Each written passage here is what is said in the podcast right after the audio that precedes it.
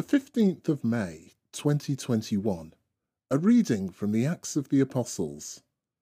Apollos demonstrated from the scriptures that Jesus was the Christ. Paul came down to Antioch, where he spent a short time before continuing his journey through the Galatian country and then through Phrygia, encouraging all the followers. An Alexandrian Jew named Apollos now arrived in Ephesus.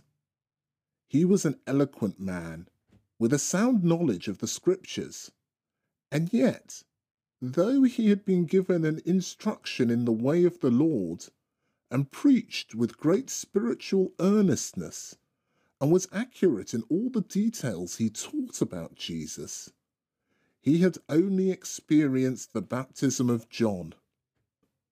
When Priscilla and Aquila heard him speak boldly in the synagogue, they took an interest in him and gave him further instruction about the way.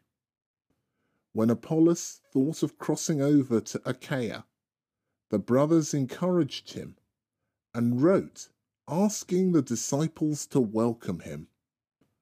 When he arrived there, he was able by God's grace to help the believers considerably by the energetic way he refuted the Jews in public and demonstrated from the scriptures that Jesus was the Christ.